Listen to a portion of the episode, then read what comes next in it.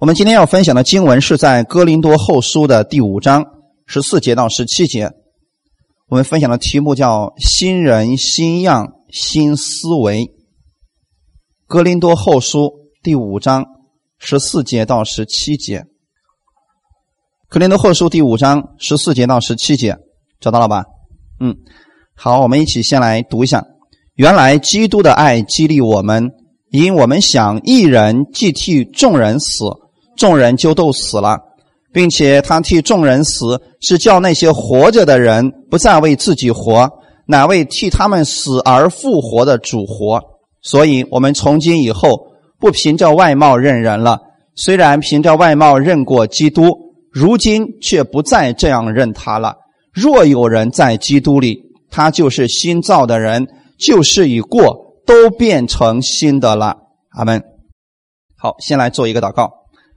天父，我们特别感谢赞美你，是你预备这个时间，让你的众儿女一起在这里敬拜和赞美你，也是我们在这里能够分享你的话语，得着你亲自的喂养和供应。我们知道，我们今天是在基督耶稣里的，我们是新造的人，我们不是老我没死，我们是已经在基督里边被你重新从死里复活的人。这是一个拥有耶稣基督样式的人。主，我们愿意带着这样你的你的样式，基督的样式，在这个世界上生活。你加给我们力量，让我们在这一周当中，在生活当中能够彰显你的荣耀。感谢赞美你，奉主耶稣的名祷告，阿门。哈利路亚。好，我们看我们今天的本文：新人、新样、新思维。今天我们的改变，其实不是你努力的改变，说因为我是基督徒了。所以我必须要改变，要不然我对不起神。不是这样的，这样的改变的话，还是在靠你自己。我们为什么要更新我们的思想，要改变我们的行为呢？原来是基督的爱激励我们，也就是首先你得明白，耶稣是爱你的。你知道了耶稣爱你，他怎么样爱你呢？我们想一人既替众人死。众人都死了，那么就是耶稣替我死了。他为了我的罪，他死了。耶稣替我死了，那么我有没有死掉呢？已经死了，并且他替众人死，是叫那些活着的人不再为自己活。那么我们今天是不是活着呢？我们今天活着不再是为自己活，乃是为替他们死而复活的。主活，换句话来讲，当你接受耶稣的时候，你才知道说，原来你的老我已经都死掉了，现在活着的不再是过去的那个人，是一个新的人，是基督在你里边活着。你活在这个世界上，你可能过去是为儿女，是为金钱，啊，是为地位去活，但现在你是为耶稣在活着。为那从死而复活的耶稣基督而活，所以十六节说了，所以我们从今以后不凭着外貌认人了。原文指的是肉体啊，就是过去的时候呢，我们看人，我们看的都是他的外貌、地位啊、财产的多少，我来评价这个人。现在不是凭着这个了。虽然我们过去凭着外貌认过基督，你说当人看到耶稣的时候。能看出什么呀？第一，他长得不帅；第二呢，也没有什么出众的呃地位，他是一个木匠，人长得也不咋地。所以说，人们说：“哎呀，我也没看出你有什么能力啊。”但是正因为如此，神要借着他彰显他的大能。今天我们也不要凭着外貌去认人，别人世人可能凭着外貌来认你，说：“哦，你是某个公司的 CEO 啊。”或者说你是某个公司的呃什么什么有名的公司的企业的员工，他们是透过这些来认我们的。但是我们要知道，今天你是属于耶稣基督的，你的身份是神的儿女啊！哈利路亚。十七节说：若有人在基督里，他就是新造的人，旧事已过，都变成新的了。若有人在基督里，那么这个人怎么才能在基督里边呢？当你接受耶稣的时候，接受耶稣基督为你的罪死了，三天后他从死里复活了，你相信耶稣确实为你做了这样的事情，那么你就是在基督里的人了。你在基督里，你是新造的人。请听好了，耶稣不是改造我们的老我。今天很多人说什么呢？我们要天天把老我定死，我们要天天更新这个老我，让这个新人长大一点让这个老我死透一点这种方式是完全错误的。耶稣来到这个世界上，不是在改造我们的老我，他是将我们的老我直接把他死了，现在赐给我们是一个新的生命。阿门。所以一定要记得。我们的老我已经都死了，在什么时候死了呢？相信耶稣的时候，你相信耶稣的什么呢？他为我的罪死了，所以当我们受洗的时候，那是预表着我们跟耶稣同死同复活。那么当复活的，现在是不是一个新人？所以不能按照过去那种方式来看我们自己，这也恰恰是你能够。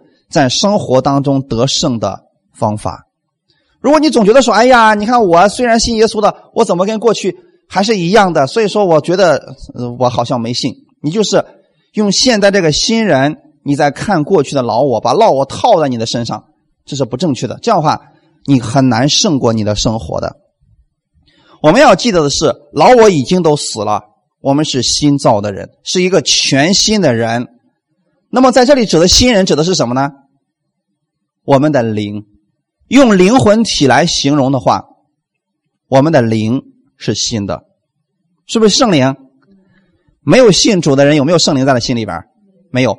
所以，当我们接受耶稣的时候，耶稣的灵或者说神的灵、基督的灵、圣灵就进入到了我们的心里边，我们就成为了一个新人。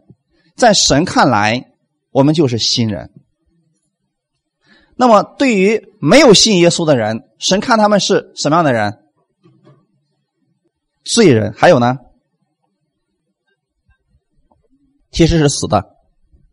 亚当，神当时给他说的非常清楚：你吃的日子，你必定死。那个分别善恶树，你只要吃了，你就必然死。在神的眼里边，亚当吃了分别善恶树的那一个日子，是不是亚当已经死了？但是在我们看来说不对呀，这家伙后来还活了九百多岁呢。其实不是那样的，在神的眼里边，灵已经离开了，在神的眼里面他已经是个死的了，只不过是吃多久彻底死掉而已。所以今天没有信耶稣的人，他们在神的眼里边，其实跟当时亚当犯罪之后的情况是一样的。怎么样让他们重新活过来呢？必须靠着接受耶稣。当他们接受耶稣的时候，圣灵就住在他们的里边然后他们就活了。这就是一开始创世纪的时候，亚当被造好之后，神往亚当的鼻孔里面吹了一口气，圣经上说，他就成为了一个有灵的活人。你知道，今天当你接受耶稣的时候，你重新成为了一个有灵的活人，在神的眼里边。你不再是个死的，你是活的，阿门。所以圣经上说了：“若有人在基督里，他就是新造的人。”圣灵住在我们的里边。那我们今天经常讲说，我们要更新思想，更新我们的心思意念，这个指的是什么呢？我们魂的部分。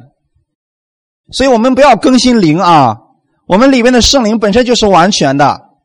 我们要更新的是魂的部分，魂包括智、情、意，就是我们的智力啊、情感、意志，这些是我们魂的部分是需要更新的。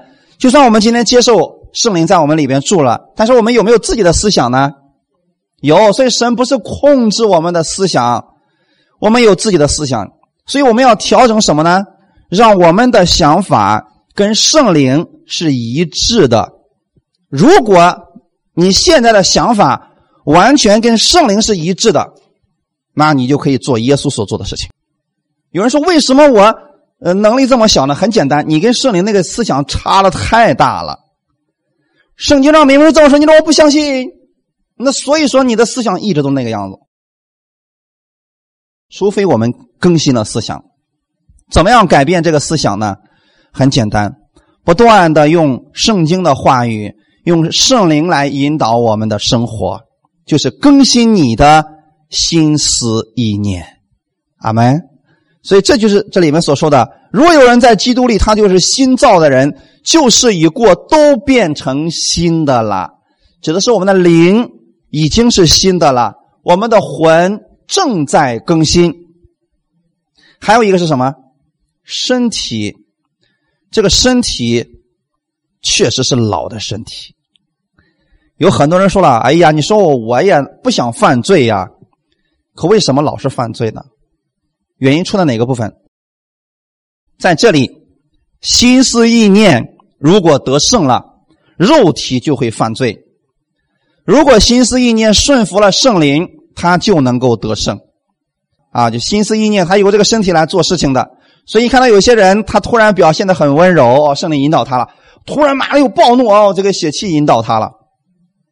所以，只要你还带着这个身体，你就必然会犯罪，或多或少的问题。因为这个身体是不是也要更新的？现在这个身体还没死呢，一定记得啊！我们的灵已经活了吧？魂正在更新，身体呢正在逐渐的死去。到什么时候这个身体要更新的，彻底变成新的？耶稣基督第二次再来的时候，或者说等耶稣再来的时候，那个在世上的人，神要将他们的这个肉体改变形状，变成一个灵的身体。记得这段经文吗？那么过去已经死掉了，让他们复活，重新变成一个灵的身体。所以将来在天国的时候，就不是这个肉体进去了啊。是一个灵的身体，但是样式我们还是能认出来的。那个身体永远不会再犯罪了，所以那个时候是灵魂体全是新的。阿门。现在我们要更新的就是我们的魂的部分，魂的部分更新了，肉体自然就能行出来一个新的样式的生活了。感谢赞美主。所以你要知道，现在你是新人，神的眼里边看的不是我们这个身体，所以神不看你哦，你因为你是谁谁谁，所以我要拯救你，不是这样的。只要你愿意，里边有圣灵，这都是神的儿女。阿门。因为我们现在接受耶稣了，我们里边有了圣灵了，所以在神看来，你就是一个新人。一定记得，你不是努力的，正在成为新人，按照神的话语。你已经是了。若有人在基督里，他就是新造的人。所以我们要按照神的话语开始新的生活。你是一个新的人，拥有新的样式，所以你要更新你的思想。过去凭着外貌认人，现在不要凭着外貌认人。过去按照自己的喜好生活。现在我们是按照基督的方式来生活。其实弟兄姊妹想想看，按照耶稣基督的生活方式容易，还是按照自己的方式生活容易？其实按照基督的方式。我们想这样一个问题啊，就是说，过去的时候啊，呃，我们想盖一栋楼，最短的时间的多长时间能盖成？比如说这栋楼多长时间能盖成？一个月行不行？不行吧？不管你怎么说啊，一个月是挺困难啊。但是你知道，耶稣基督他创造东西的时候，啥东西是创造了一个月他创造成的？我们的神在造这个世界的时候，有没有造一个月？没有，七天的时间，你所看到的这个世界，你现在有很多还不了解的部分，包括海里边、地底下的东西你都不认识的部分，神在七天之内全部完工。这就是我们的神。那么耶稣基督呢？你看他在平静风浪的时候，很费劲儿吗？他让拉萨路复活的时候很费劲儿吗？他医治那些病人的时候很费劲吗？医生做出一个手术，一分钟之内能不能做完？如果一分钟之内就不叫手术了，是不是？刚推进去就出来了，叫手术吗？就随便弄个贴上去就完事了，不能不能叫手术啊？手术一推进去，是不是有很多时间的？耶稣面对那些人，简单不简单？所以这就是耶稣的方式。你可以按照人的方式去生活，也可以按照基督的方式去生活，因为现在你是新造的人。阿门。过去我们是在咒诅、痛苦、魔鬼的捆绑当中生活，但是现在不一样了。现在你脱离了罪的辖制，罪必不再做你的主了。你是义人，是蒙神所爱的义人。所以，我们今天我们为什么很多基督徒他仍然不能够活出这样一个得胜的生活呢？到底是哪一个部分出了问题呢？魂的部分。所以，千万不要学习以色列百姓旷野当中的以色列百姓，他们人虽然已经脱离了埃及，其实埃及预表这个世界，而法老预表的是这个世界的王魔鬼。我们今天是不是已经脱离了魔鬼的辖制了？已经进入到基督里边了，对吗？可是有很多人仍然是活在旷野当中的。我们需要来看一段经文，《出埃及记》的第十二章四十节到四十一节。旧约圣经《出埃及记》第十二章四十节到四十一节。以色列人住在埃及共有四百三十年，正满了四百三十年的那一天，耶和华的军队。都从埃及地出来了，阿门。好，如果你是当时的其中一个以色列人，你出埃及的时候，你有没有想过你是神的军队？你觉得你是神的军队吗？因为那群百姓，他有没有想过自己是神的军队呢？他们想的自己是什么？奴隶而已呀。我们都好几代，我们都是奴隶啊！你说我们是军队，我们有什么呀？我们第一没有武艺，第二我们连个枪都没有，你怎么能说我们是军队呢？但是弟兄姊妹知道吗？在神的眼里边，他的儿女就是军队。你知道，你接受耶稣的时候，就等于说你从世界当中，从魔鬼的捆锁之下出来了吗？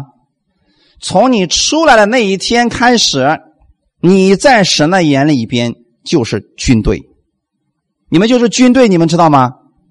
你知道军队是干什么用的吗？打仗的吗？打胜仗的。没有一支军队说我们就是为了打仗，但是我们总是要打败仗。没有一个军队是这么建立的，他建立军队的目的是为了打胜仗的。阿门。那么。现在的军队靠的是什么来打胜仗？手里的武器，他们的军事策略是不是靠这些？神是不是也靠这些？是。你想想看，神要战胜他的敌人，用的是什么武器？你们今天已经拥有了世界上最强大的武器。大卫当时说了：“你战胜我，靠的是你手里的这个武器，你的铜戟而已。”我战胜你靠的是什么？万军之耶和华的名字。所以我说你们是军队，你们知道吗？你们不是靠着那个武器去战胜他，你只需要奉耶稣基督的名，他就失败了。你觉得有世界上有哪一种武器比这个更厉害的？你们是耶和华的军队呀，在你接受神的时候，你们就成了神的军队了。所以可能很多人都没有想过这个问题。他觉得：“哎呀，我不过就是个奴隶呀，我一无是处啊！”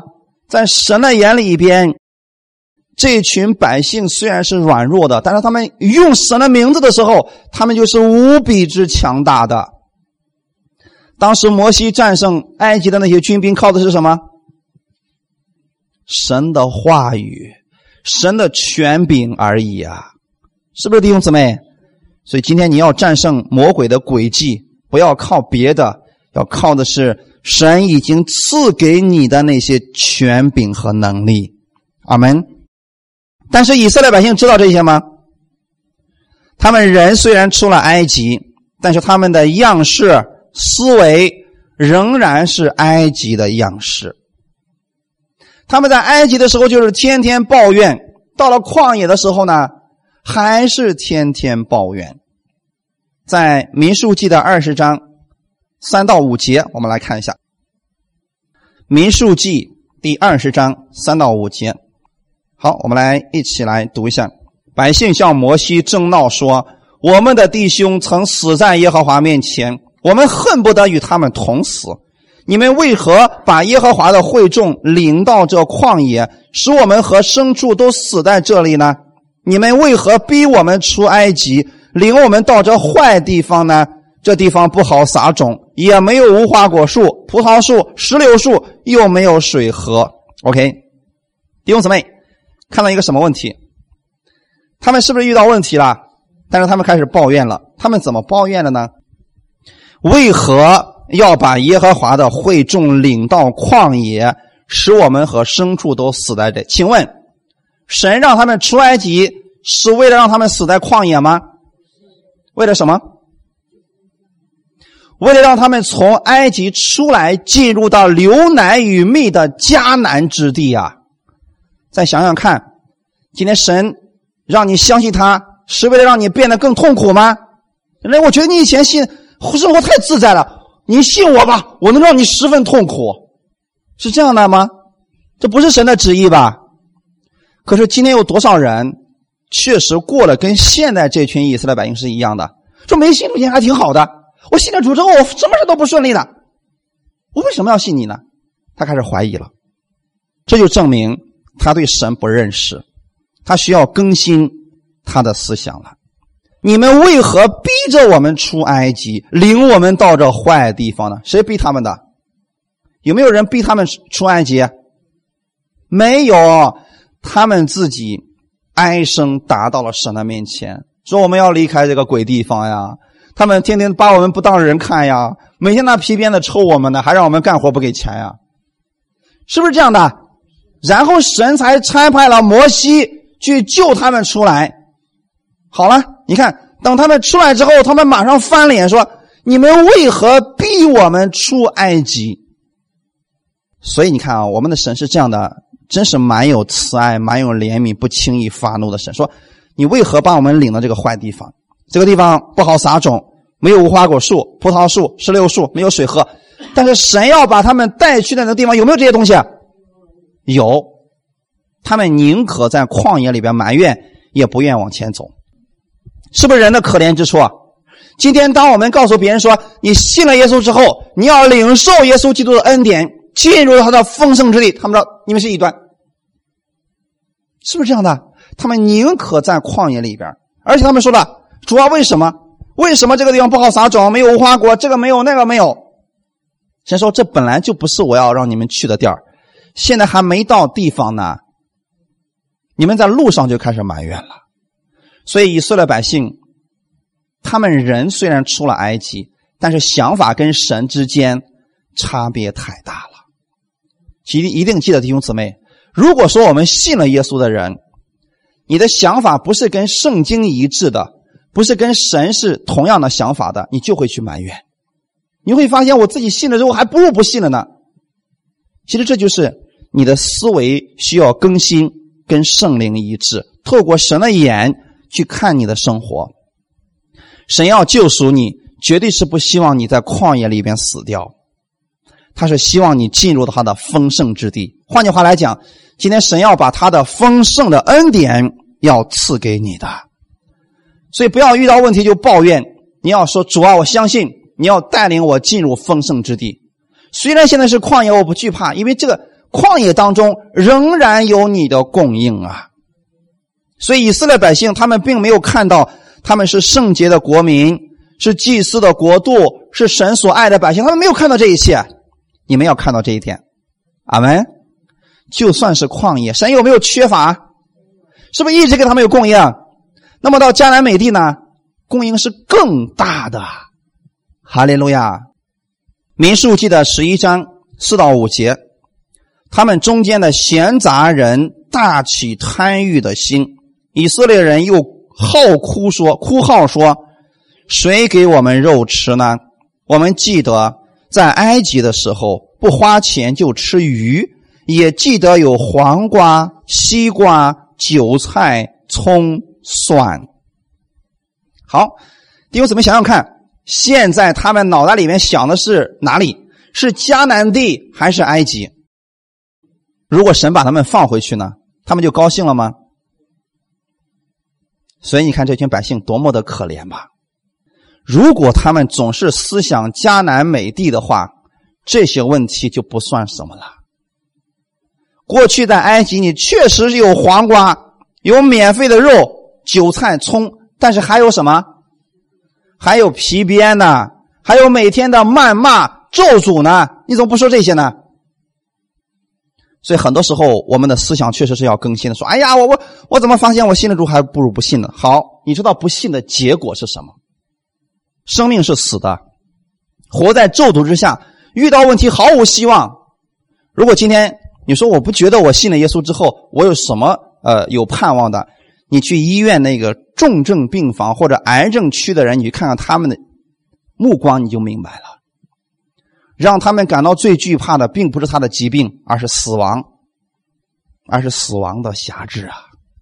而你不一样，你早已经脱离了这种死亡的辖制了。所以以色列百姓他们总是去思想以前，思想埃及那一点点的好处，他就忘记了埃及给他的伤害更大。我们今天是被耶稣的宝血赎买回来的一群人，耶稣基督将我们从死亡。咒诅当中赎出来了，把我们从魔鬼的谎言当中带出来了。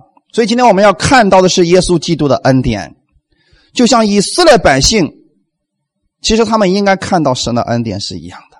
虽然在旷野里边没有黄瓜，没有西瓜，没有韭菜，但是有什么？旷野当中有神的同在，有神的保护。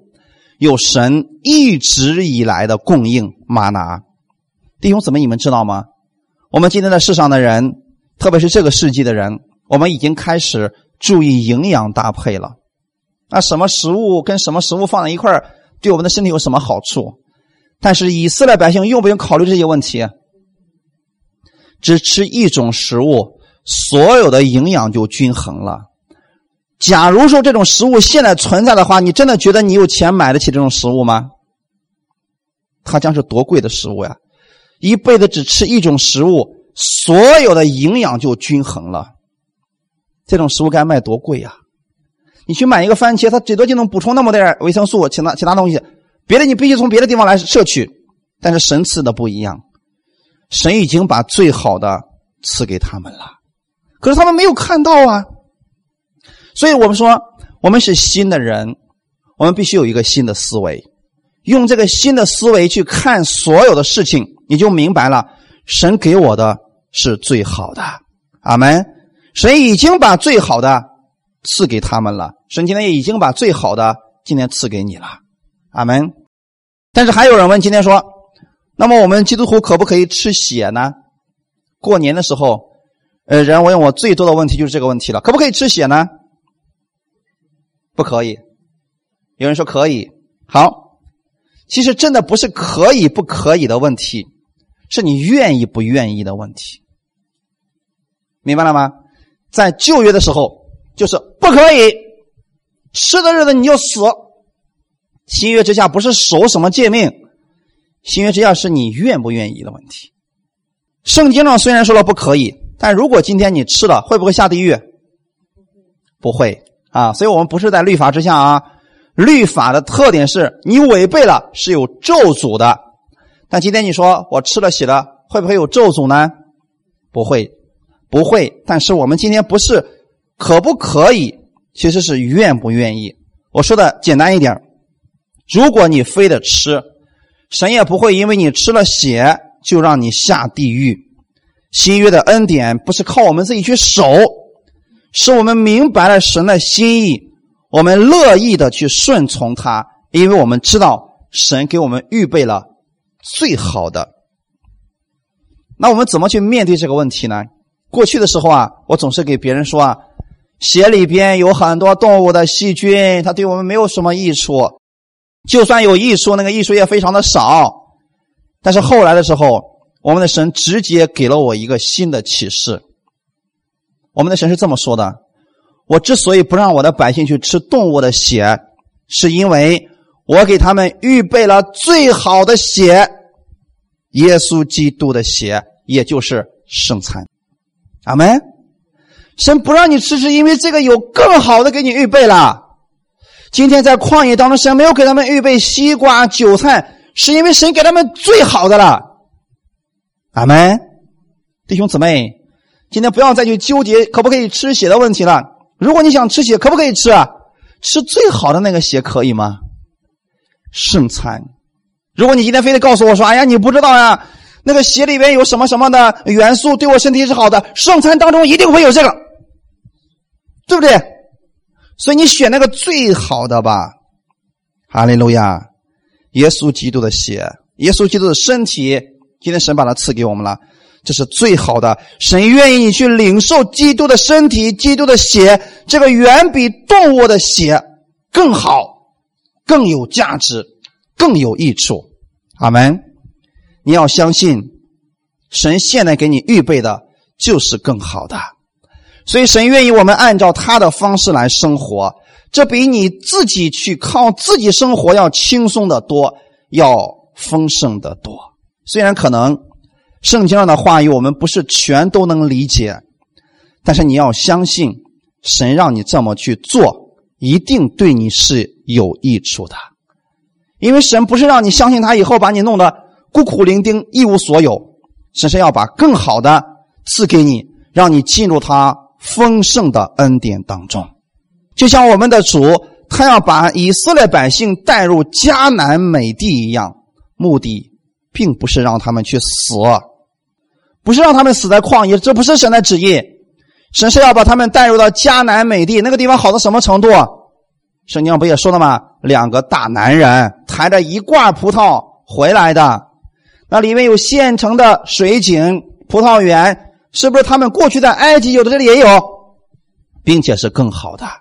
所以你要相信，今天你相信了耶稣基督的人，你是比世人要过得更好的。不仅仅是你的生命，你的生活也是要比世人更好的。有人说这样讲我们就世俗化了，其实不对，不是世俗化，是让你的灵、让你的生活、身体、神都是要让你是最好的。感谢赞美主，一定要相信神给你的带领。你说我现在还没看到呢，不要紧，继续往前走，一定会看到的。以色列百姓就是因为不相信，所以他们。错过了，在这儿有一个故事给大家讲一下。有一个富翁啊，他在路边的时候看到一个乞丐，很可怜的向路人去乞讨。可能呃别人没给他多少，这个人啊已经很糟糕了啊，呃很可怜了。这个时候呢，这个富翁就动了慈心，说：“你跟我走吧，我会帮助你的。”这个乞丐就开始跟着这个富翁往前走。此时此刻。你知道这个富翁心里是怎么想的吗？我要先带他去洗个澡，然后呢，去安排他吃一顿好的，啊，因为他身体实在是太太脏了。先洗个澡，然后呢，再去吃的吃最好的。之后呢，我想给他安排到我们的家里边做工就可以了，总比他在街上乞讨要好了吧？所以这个富翁现在是不是脑袋里边正在思想这个事情？只是说他现在还没有付诸实施而已。但是你知道这个乞丐心里怎么想的吗？为什么还不给我吃的？为什么还不给我一口馒头？为什么？为什么？为什么？为什么？那等这个富翁到了这个给他洗浴的地方去，回头一看，人没了。为什么那个乞丐离开他了？不相信，不相信了，因为人家前面已经说了：“你跟我走的，我会帮助你的。”可是很多时候，我们对神的不相信，其实到这种程度了。为什么还没有给我？我都跟你走这么长时间，为什么你这骗我的吧？我不相信你。以色列百姓在旷野正是这么跌倒的，他们都到迦南地的门口了，他说我们进不去啊。那个城的人很高大，他看我们就像蚂蚱一样，我们我们在他们的眼里边其实不对，这只是他们自己的想法。神的想法是什么？我必然会带领你们进入到迦南美地，没有人可以拦阻。阿门。好看一段经文，《希伯来书》的第三章十二节到十九节，新约圣经《希伯来书》第三章十二节到十九节，一起来读。弟兄们，你们要谨慎，免得你们中间或有人存着不信的恶心，把永生神离弃了。总要趁着还有今日，天天彼此相劝，免得你们中间有人被罪迷惑，心里就刚硬了。我们若将起初确实的信心坚持到底，就在基督里有份了。经上说：“你们今日若听他的话，就不刻硬着心，像惹他发怒的日子一样。那时听见他话惹他发怒的是谁呢？岂不是跟着摩西从埃及出来的众人吗？神四十年之久，又厌烦谁呢？岂不是那些犯罪失手倒在旷野的人吗？又向谁起誓，不容他们进入他的安息呢？岂不是像那些不信从的人吗？这样看来。”他们不能进入安息，是因为不信的缘故了。好，今天我想从另外一个角度给大家解开这段经文。弟兄们，你们要谨慎。首先，这群人是信的还是不信的？已经信了。你们要谨慎，免得你们中间或有人存着不信的恶心，把永生神离弃了。那这个意思是不是进不了天国了？前面还说了吗？弟兄们，后面就说了。免得你们中间有谁不信，把神给离弃了，是不是就不得救了？不是啊，所以圣经呢一定不能拿一节经文来解释。往下看，总要趁着还有今日，天天彼此相劝，免得你们中间有人被罪迷惑。原来说啊，如果有一些人他对神不放心，在某件事情上不愿意去依靠神，他就会去犯罪了，心就会越来越刚硬了。然后十四节说了，我们若将起初确实的信心坚持到底，就在基督里有份了。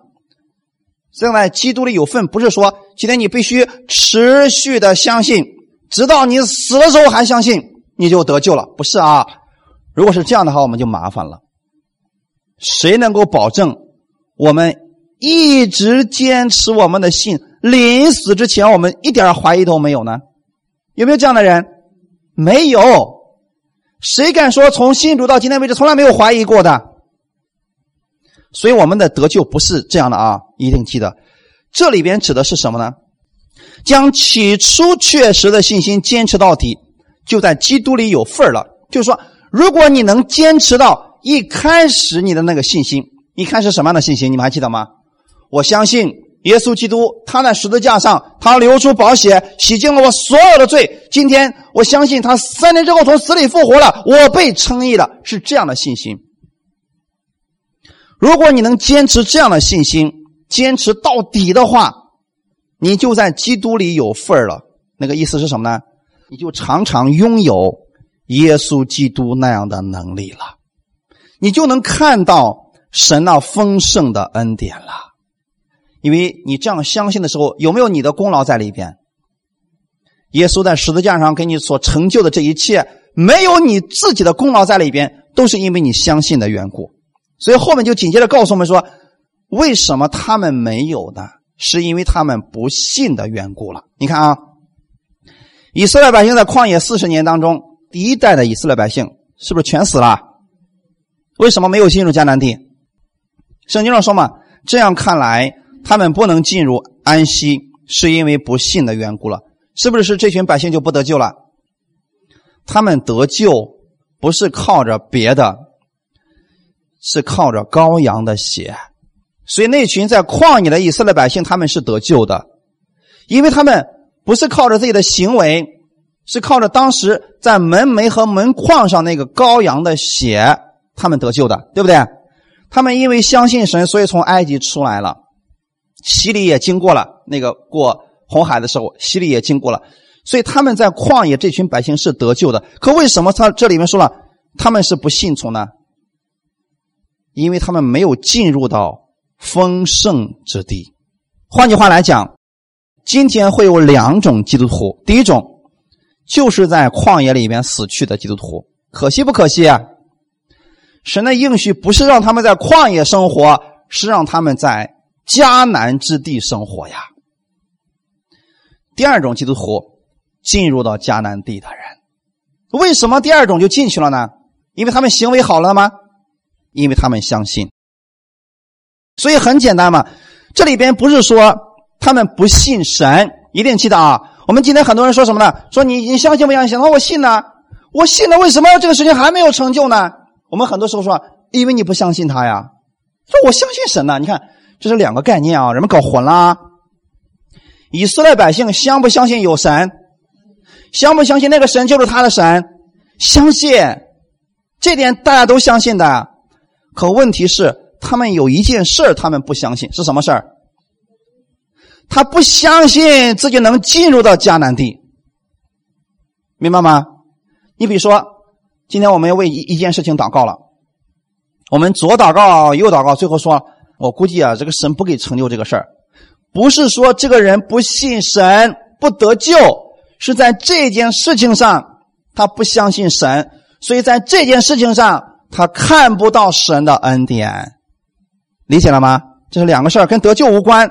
跟得胜有关的，所以以色列百姓他们相信有神，也看见了神迹，只是在进入迦南地这件事情上，他们不相信神，所以没有办法进入到安息之地啊。他们看到了环境，就放弃了神的话语。我们来看一下《民数记》十三章三十节到三十三节。好，我们一起来读一下。加勒在摩西面前安抚百姓说：“我们立刻上去得那地吧，我们足能得胜。”但那些和他同去的人说：“我们不能上去攻击那民，因为他们比我们强壮。”探子中有人论到所窥探之地，向以色列人报恶信，说：“我们所窥探经过之地是吞吃居民之地。”我们在那里所看见的人民都身量高大，我们在那地看见亚纳族人，他们是伟人，他们是伟人的后裔。据我们看，自己就如蚱蜢一样；据他们看，我们也是如此，是不是很有意思弟兄姊妹？你看，已经到了迦南地的门口了。这个时候呢？派了十二个探子，每个支派一个人去了，整整四十天呀，然后回来了。回来的时候呢，两个男人还抬着一罐葡萄回来了，说：“哎呀，神真的没有骗我们呐，那个地真的是流奶与蜜之地呀，太好了呀！但是我们进不去啊。”这个时候，加勒和约书亚，你看，十二个人。加勒和约书亚是不是跟他们经历了同样的环境，看到了同样的敌人，但是反应却不一样？加勒怎么说的呢？加勒在摩西面前安抚百姓说：“我们立刻上去得那地吧，我们足能得胜。”加勒靠的是什么？他相信神的应许，因为神对我说了，这个地就是神要赐给我们的，太好了。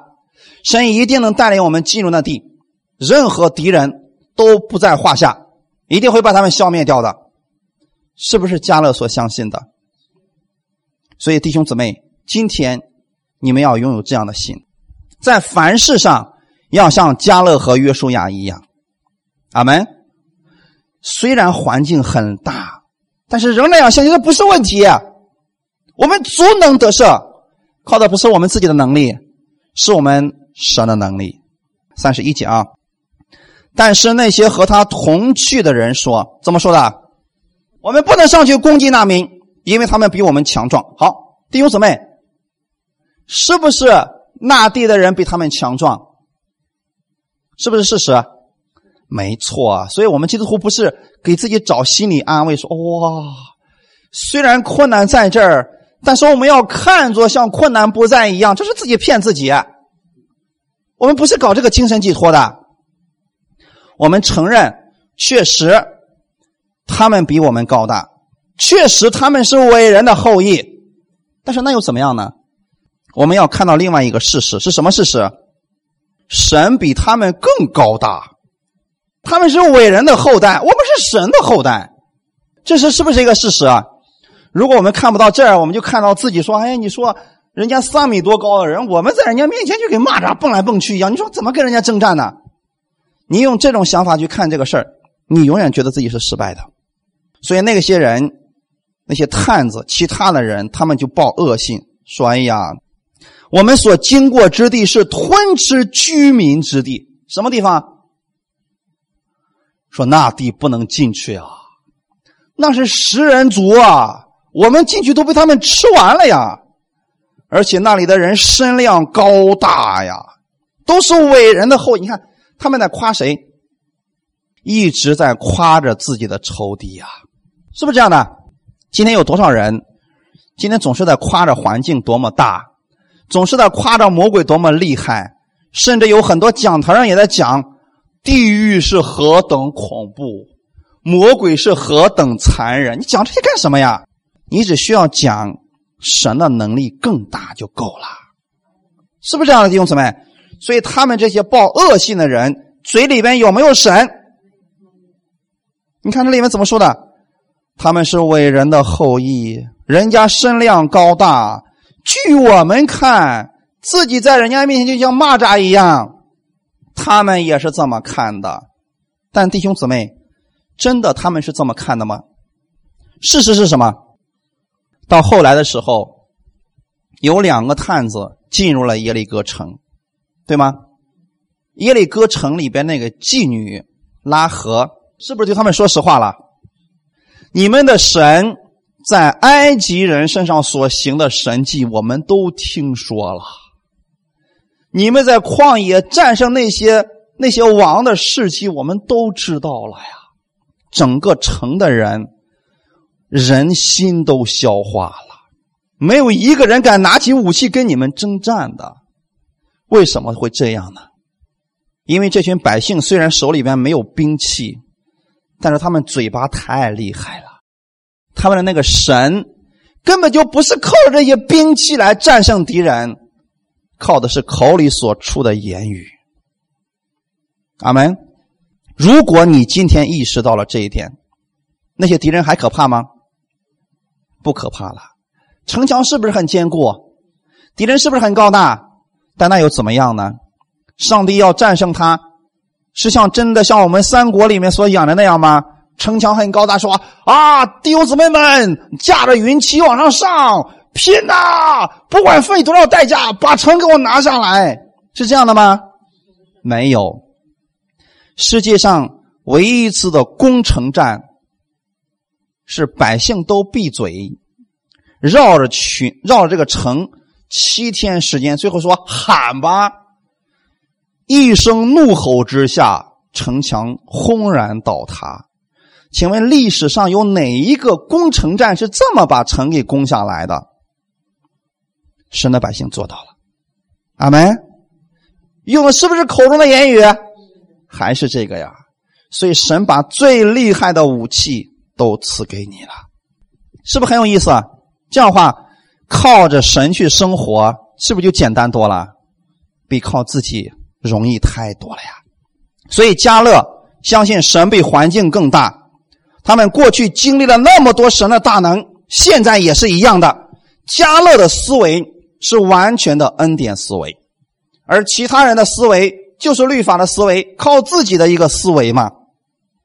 所以我愿意弟兄姊妹在这新的一年当中，靠着我们的神去生活，思想他的能力，思想他的恩典。要相信你们都是耶和华的军队。你要相信神的应许是必然会成就的。虽然有环境，但是环境不算什么。阿门！一定要相信这个啊！其他人不相信，他们也看不到。所以不相信就看不到，相信了你就必然会看到。是不是？最后加勒和约书亚他们亲眼看到了他们所相信的事情。所以你们要如此相信。虽然现在有困难、有环境，但不要紧，越过这个环境，后面就是丰盛的流奶与蜜之地。阿门。因为这些人传的是恶的信息，所以也被迅速的传开。一定记得，负面的言论也是会传染人的。那十个人不相信，他们说：“哎呀，我们死定了呀，我们进不去呀。”结果导致。两百多万的以色列百姓在自己的帐篷门口嚎啕大哭不睡觉，这就是负面的言论。所以弟兄姊妹，你知道说，当你看不到神的应许、神的恩典的时候，你就会传达负面的思想吗？这个负面的思想会影响你的家人，会影响你的人际关系的。但是你要相信，更新你的思想，在新的一年当中，我们知道我们是耶和华的军队，神能力在我们的身上。阿门。我们是一个新造的人，神的恩典在我们的身上。哈利路亚！神以恩典为你的冠冕。好，最后我们一起来看一段圣经，《马可福音》十六章十五节到二十节，《马可福音》十六章十五节到二十节。好，我们一起来读一下。他又对他们说：“你们要往普天下去，传福音给万民听。信而受洗的必然得救。”不信的必被定罪，信的人必有神迹随着他们，就是奉我的名赶鬼，说新方言，手能拿蛇，若喝了什么毒物，也必不受害。手按病人，病人就必好了。主耶稣和他们说完了话，后来被接到天上，坐在神的右边。门徒出去，到处宣传福音。主和他们同工，用神迹随着。证实所传的道，阿门。所以，不管过去你是怎么样来看这位神的，我愿意在新的一年开始的时候，你正确来认识我们的主耶稣基督，认识他的恩典。你要相信，神节选你，绝对是希望你进入到丰盛的流奶与蜜之地。他希望你在这个世界上过得比世人更好。他愿意你得到双倍的祝福，一个是天上的祝福，属灵的祝福；一个是属地的祝福。因为你在地上要彰显耶稣基督的能力。神的百姓应当是富足的、喜乐的、充满力量的。所以神也希望你是这个样子的。那么怎么样来做呢？相信他，单单的相信他是这样爱你的一位主。阿门。不管环境如何，你要相信。神给你预留的是丰盛的祝福，所以当我们如此相信的时候，你要记得，信的人必有神迹奇事随着。就算前面有环境有问题，我们的主必然会赐给你力量去战胜你的环境。阿门。奉我的名赶鬼，说新方言，手能拿蛇，喝了什么毒物也必不受害，手按病人，病人就必好了。这都是神给我们的应许，所以不要在意现在你所遇到的环境。就算真的是耶利哥城挡在你的面前，靠着你口里所出的耶和华的名，你足能够战胜他。哈利路亚！对新的一年充满期待吧！你要相信神要翻转你的家庭，翻转你的事业，翻转你的一切，在每一个层面上。神让你经历到他那丰盛的祝福，阿门。好，我们一起来祷告。天父，我们特别感谢赞美你，谢谢你今天带领我们，让我们分享了你的话语。是的，我们知道我们是新人，当我们接受耶稣的时候，我们就成为了一个新人，我们是新造的人。圣灵已经住在了我的心里边，这个圣灵拥有你全部的属性，全部的能力。全部的权柄都在我的心里边了。我要不断的借着你的话语，借着圣灵的引导，更新我的心思意念，让我魂的部分不断的被更新，让我能够顺服、愿意、甘心乐意的顺服圣灵的引导，按照你的话语去生活。我相信我必然会在所有的事情上蒙到你的祝福。